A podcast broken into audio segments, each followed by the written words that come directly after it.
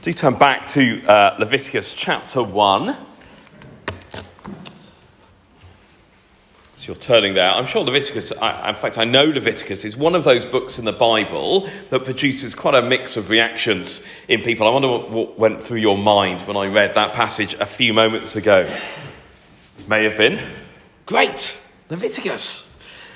Or perhaps it was, where's Leviticus? Not heard of that book. It sounds like some kind of disease.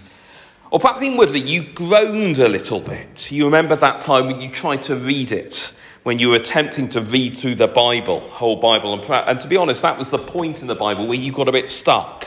You got bogged down in the sacrifices and in the laws. And perhaps, especially, you might be a bit puzzled uh, as a Leviticus as a choice for a visiting preacher to, to, to preach on. Might be even more that perhaps you've been reading the New Testament and you've read the book of Hebrews. And you think, well, it's a bit strange to focus our attention on Leviticus when the message of the Hebrews is don't go back. Don't drift away from Jesus and go back to the sacrifices and the temple and focus all your attention there.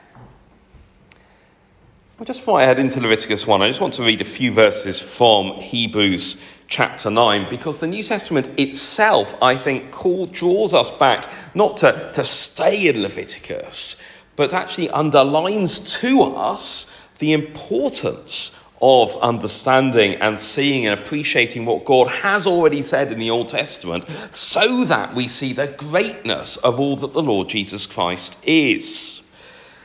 So, in Hebrews 9, Hebrews 9 reminds us of everything that happened with the priests and the sacrifices in the temple and how they point forward to the Lord Jesus Christ. Chapters, verses 6 and 7 of Hebrews 9, we're told about some of the sacrifices, the Day of, day of Atonement. And then verses 8 and 9 of Hebrews 9 says this The Holy Spirit was showing by this that the way into the most holy place had not yet been disclosed as long as the first tabernacle was still standing. This is an illustration for the present time, indicating that the gifts and sacrifices being offered were not able to clear the conscience of the worshipper. Why were there sacrifices and priests and a tabernacle under the old covenant? Well, they were vivid illustrations to teach about the work of the Lord Jesus Christ. And who were they illustrations for? Well, they were back for those people back then, but they were for us now. They were for the present time. They teach us now something about what the Lord Jesus Christ has come to do, just as much as they taught the people who were involved in it.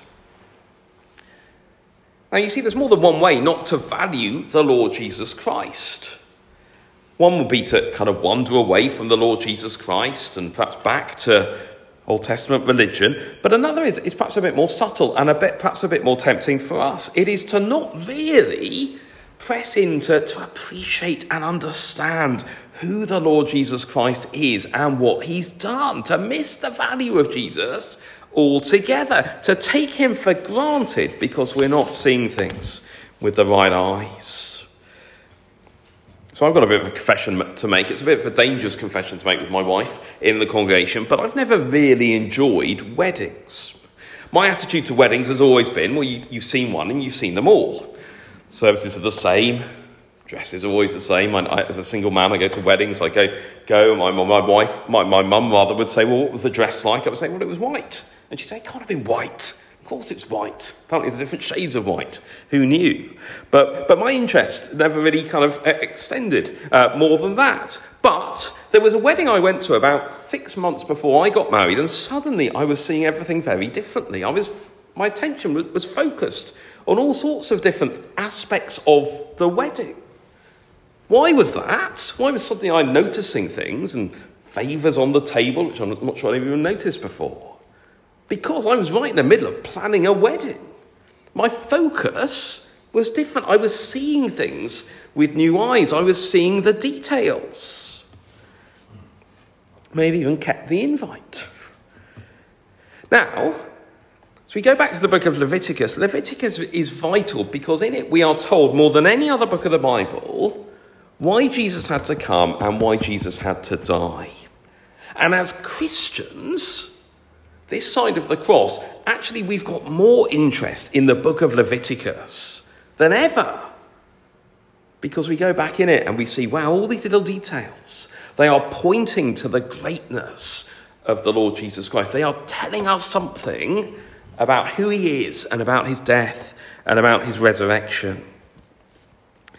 Now, the book of Leviticus, the book of Leviticus, it begins by outlining the five basic offerings the Israelites were to bring. It's a bit like a worship manual. You, you get them kind of repeated. You get the laws uh, given uh, about them, and then the, there's kind of explanation, particularly for the priests. So they're kind of recounted twice in the first eight chapters of uh, Le- Leviticus. Uh, this morning, I want us to look at this burnt offering uh, in chapter 1. If you come this afternoon, we'll look at the fellowship offering in chapter 3.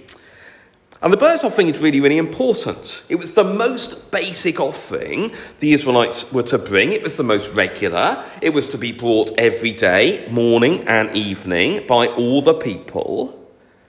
And so I think if we understand the burnt offering, we, we get a basis of understanding for the rest. And we see something very important about the whole sacrificial system. I just want to. Uh, say, show, show us three things this morning about this burnt offering. Three things which are very practical for us today as we want to and seek to worship uh, the Lord. Firstly, notice this the reason for worship is grace. The reason for worship is grace. We see that particularly in verses 1 and 2. So just look down at how the book of Leviticus opens. Leviticus is a book all about worship and sacrifice and laws. But who is it who speaks the first word? Why is Leviticus here? It is because God speaks. And you see, that is true throughout the book. Most of Leviticus is the Lord speaking to Moses, his messenger, to speak to the whole of his people. The reason these laws and sacrifices are here is because God commands them and calls the people to do them. And what we need to see is that this is a wonderful and an amazing thing. So just think about where we are in the story of the Bible up to this point. Leviticus carries straight on from the end of Exodus, where God has rescued his people out of slavery in Egypt, and he's led them to the Mount, Mount Sinai, where they have received his law and the instructions for the temple.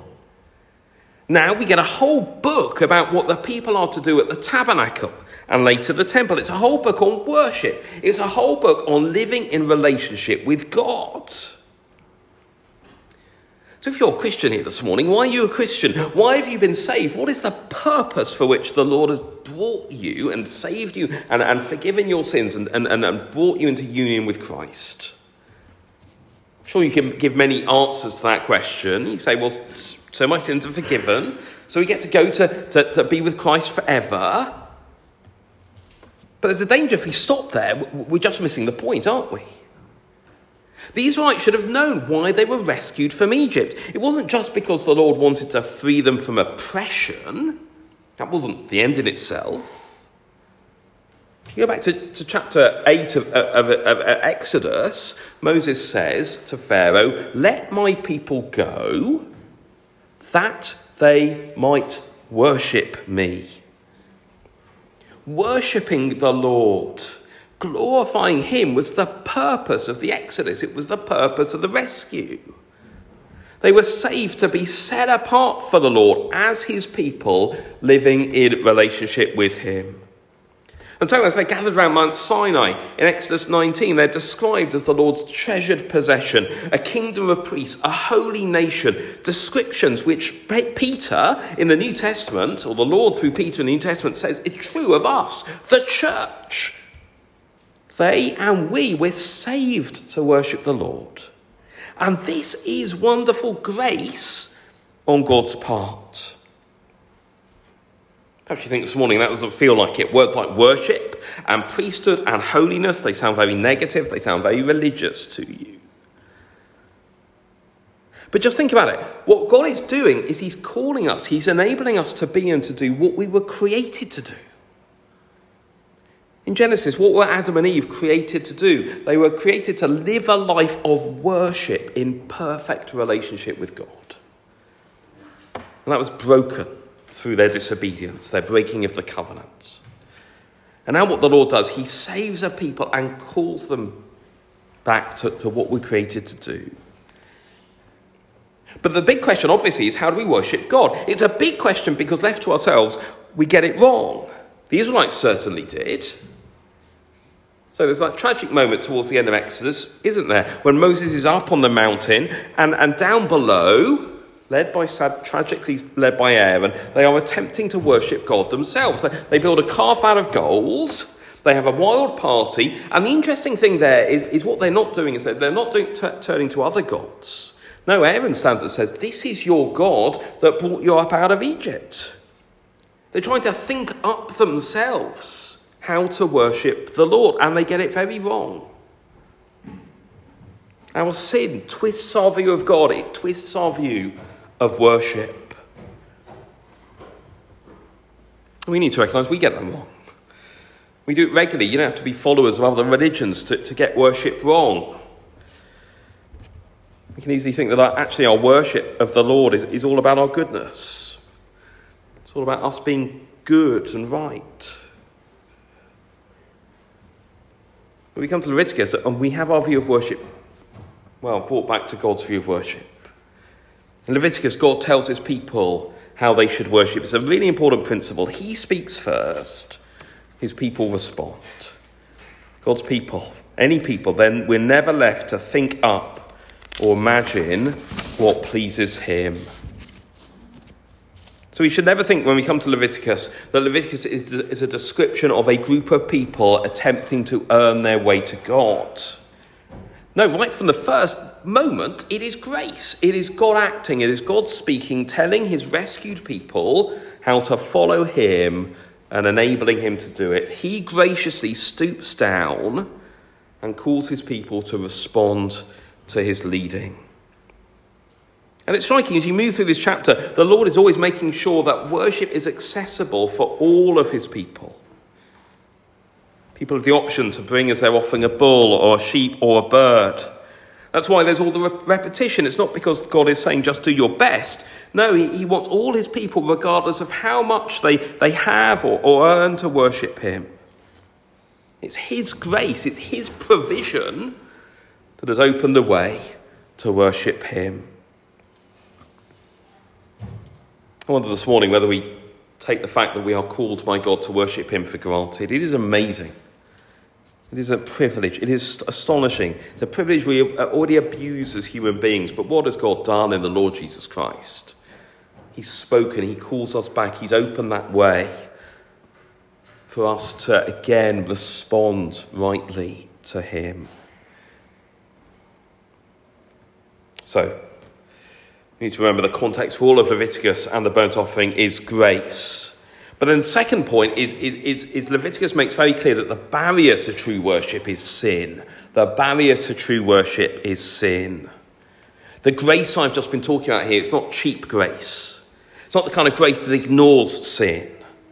In fact, it's the, the kind of grace that, that heightens our awareness of sin. Grace is grace because of the greatness and how wicked our sin is.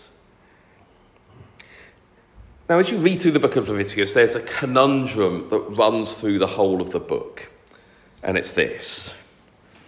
This is the kind of riddle that Leviticus solves. How can a holy God be in relationship with a sinful people? How can a holy God be in relationship with a sinful people?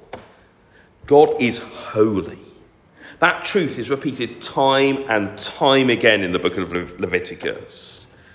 Holiness simply means that difference. He, that, that God is different to us, but, it, but it's more than just different, obviously.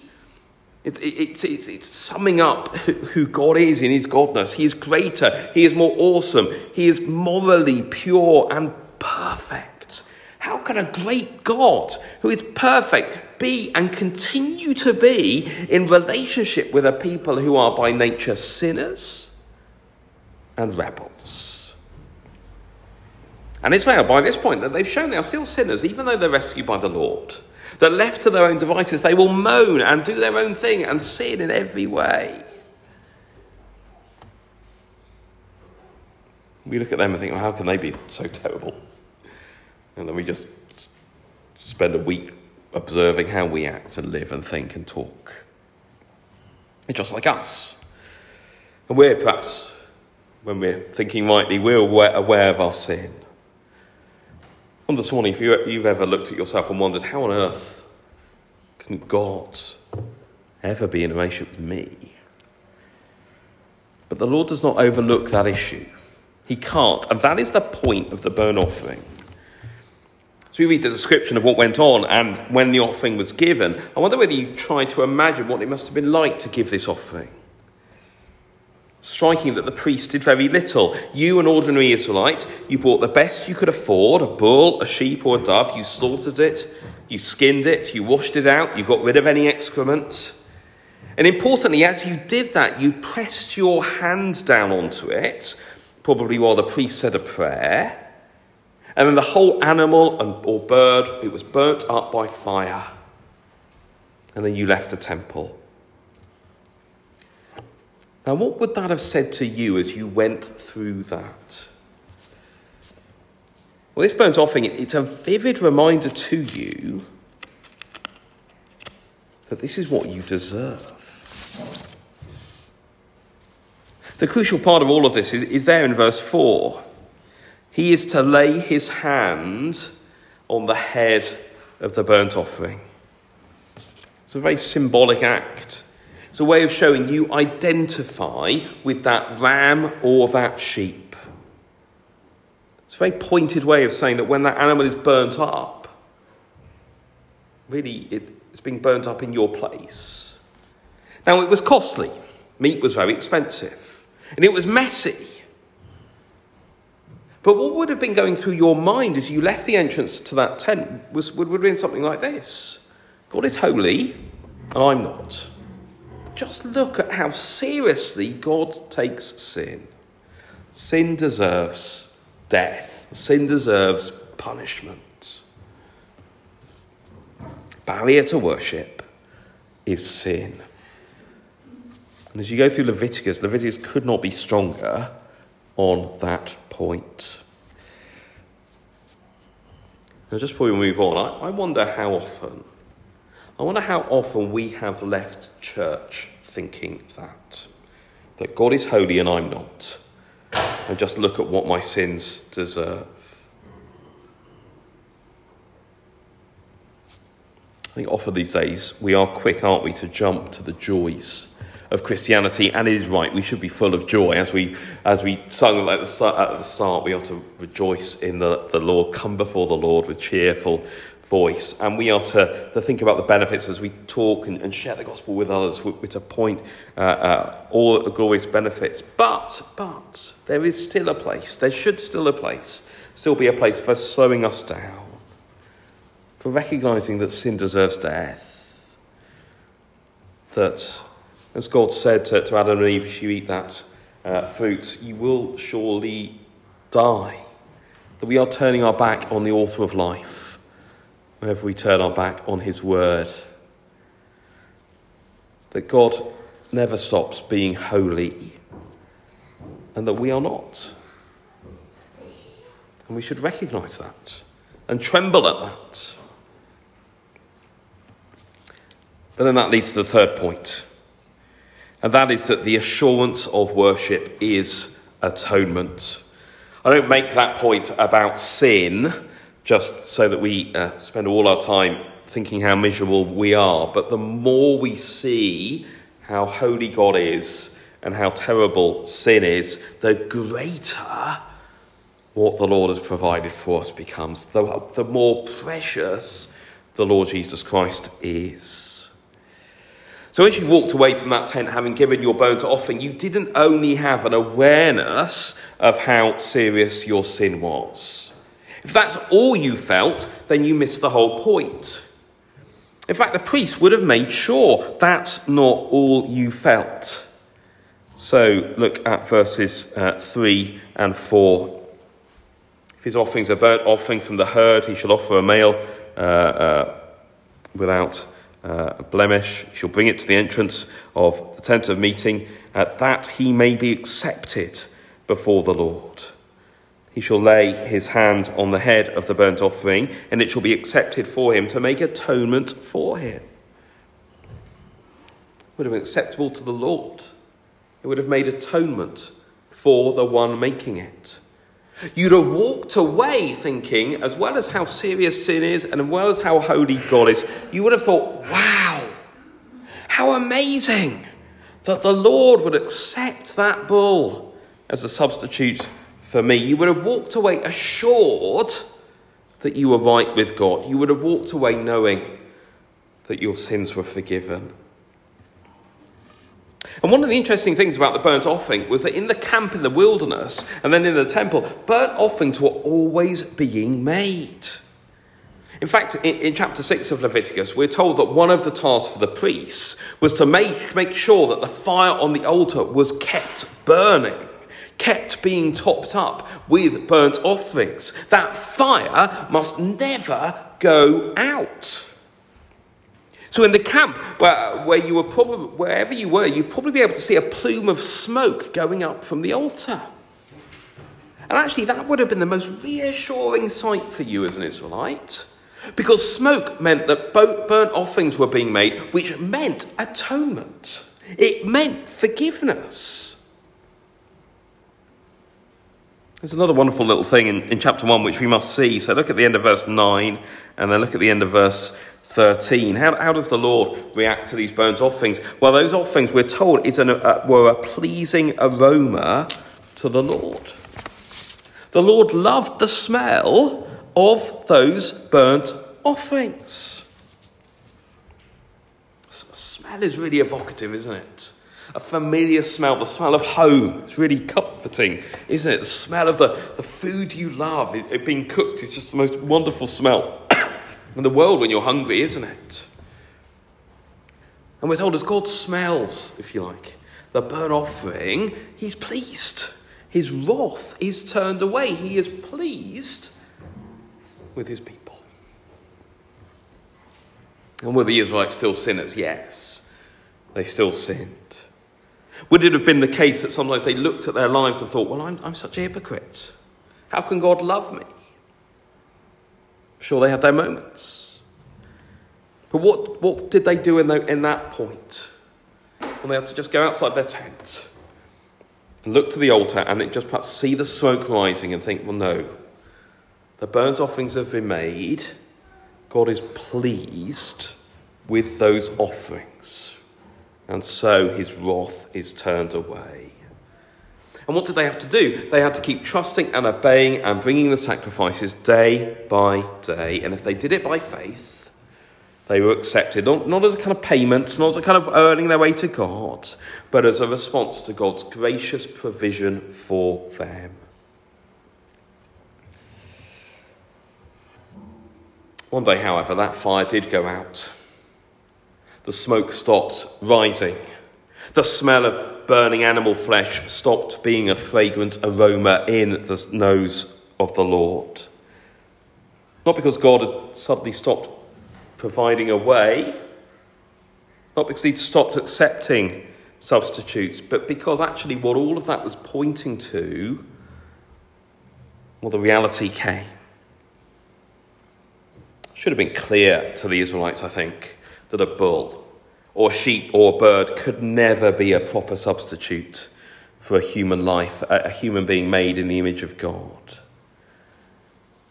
But they were vivid pictures, vivid illustrations of one who was to come. And Jesus Christ, God Himself, stepping down into our world, became that sacrifice. So, again, I quoted from Hebrews at the start of the sermon. Let me do it at the end. Hebrews chapter 10, verses 8 to 10.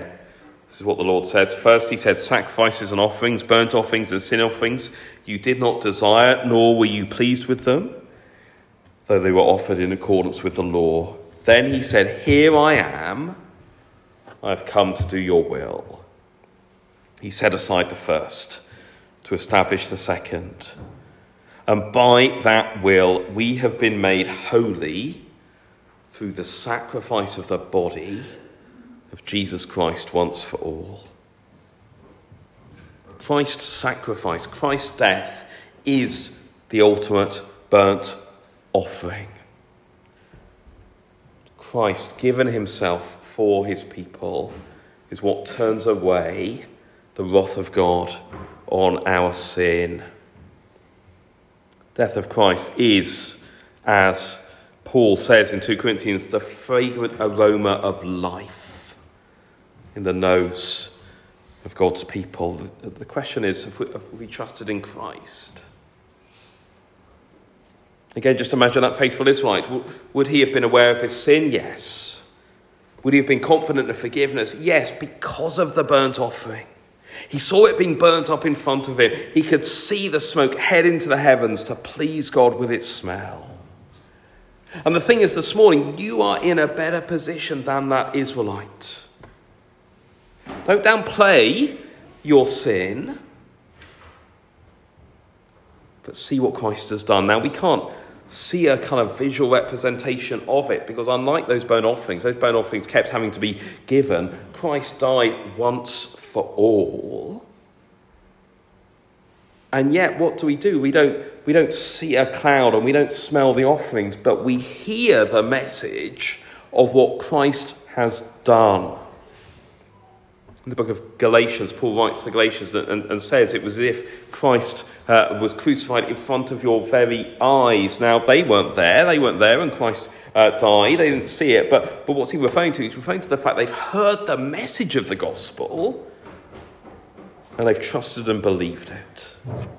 And that can be true for us in Keswick this morning. We look at our sin and we see a holy God what does God do? He says, Look to the cross. Don't, don't look at yourself. Don't trust your feelings. Look at the cross. Look at the cross of Christ. Just one last thing as we close. There's a further application of the burnt offering. If once we have done that, once we are believers and know uh, uh, that Christ has, and we trusted in what Christ has done, you see, God is not only simply pleased with the death of his Son on our behalf. Just listen to what Paul tells the Ephesians. He says to them, Be imitators of God, therefore, as dearly loved children, live a life of love, just as Christ loved us and gave himself up for us as a fragrant offering and sacrifice to, to God. And he writes to the Philippians, he says this I am amply supplied now that I've received from Epaphroditus the gifts you sent. They are a fragrant offering, an acceptable sacrifice, pleasing to the Lord. See, as we've come to Christ, we aren't saved, but we're saved to worship just as the Israelites were. And that worship, yes, it means in a very special way coming together as God's people on God's day to, to give Him praise and to listen to, to hear His word, but then also to, to worship Him as living sacrifices, as Paul says in Romans, day by day, moment by moment, wherever we are, in our bodies. It's not simply enough to just think, oh, God's wrath has been turned away from us. Uh, and, uh, uh, but, but we are to, to obey him, we are to trust him as a, in a way that flows from that. And we can do that in the confidence that actually now our obedience, well, it doesn't um, earn our way to God, but it is a beautiful aroma in the nostrils of the Lord. Your love for others, the way you practically share with others, the way you give financially to the Lord's work, the way you use your gifts and abilities, the way you care, the way you fight sin, all of those things, God doesn't ignore them. No, actually, rather than God standing against us in our wrath and even our good deeds being like dirty rags, now in Christ, because we're joined to Christ, and everything that Christ is and Christ has done is a fragrant aroma in God's nostrils. Everything that we do in, in worship of Him is just a, a wonderful smell in the nostrils of the Lord. Doesn't that give us just the greatest of motivations to keep going? God takes a deep breath as we, as we, uh, uh, as we worship Him in every hour, uh, part of our life, and, and He enjoys. He enjoys what we do, just as He did when those burnt offerings went up. Now, as I said, forgiveness is foundational. If you don't know Christ this morning, without trusting Christ, actually, whatever we do is tainted by sin. So, actually, eh, whatever we do is a nasty stench in the nose of God. We are sinful and God is holy. And yet, in the Lord Jesus Christ, well, there's forgiveness. And all we do as we worship Him uh, is a beautiful and enjoying smell to the Lord. And don't we see as we, we come to this chapter, it seems so far away from us actually how, how much it shows us how great the Lord Jesus Christ is, how very practical uh, it is. I hope, it's my prayer, that we, we just recognize the wonder of Christ. Because God is the same God. He's the same God who was there at the time of Leviticus as he is now. And in the Lord Jesus Christ, He's provided that way back. So let's rejoice in Christ and let's serve Him with all our strength. Amen.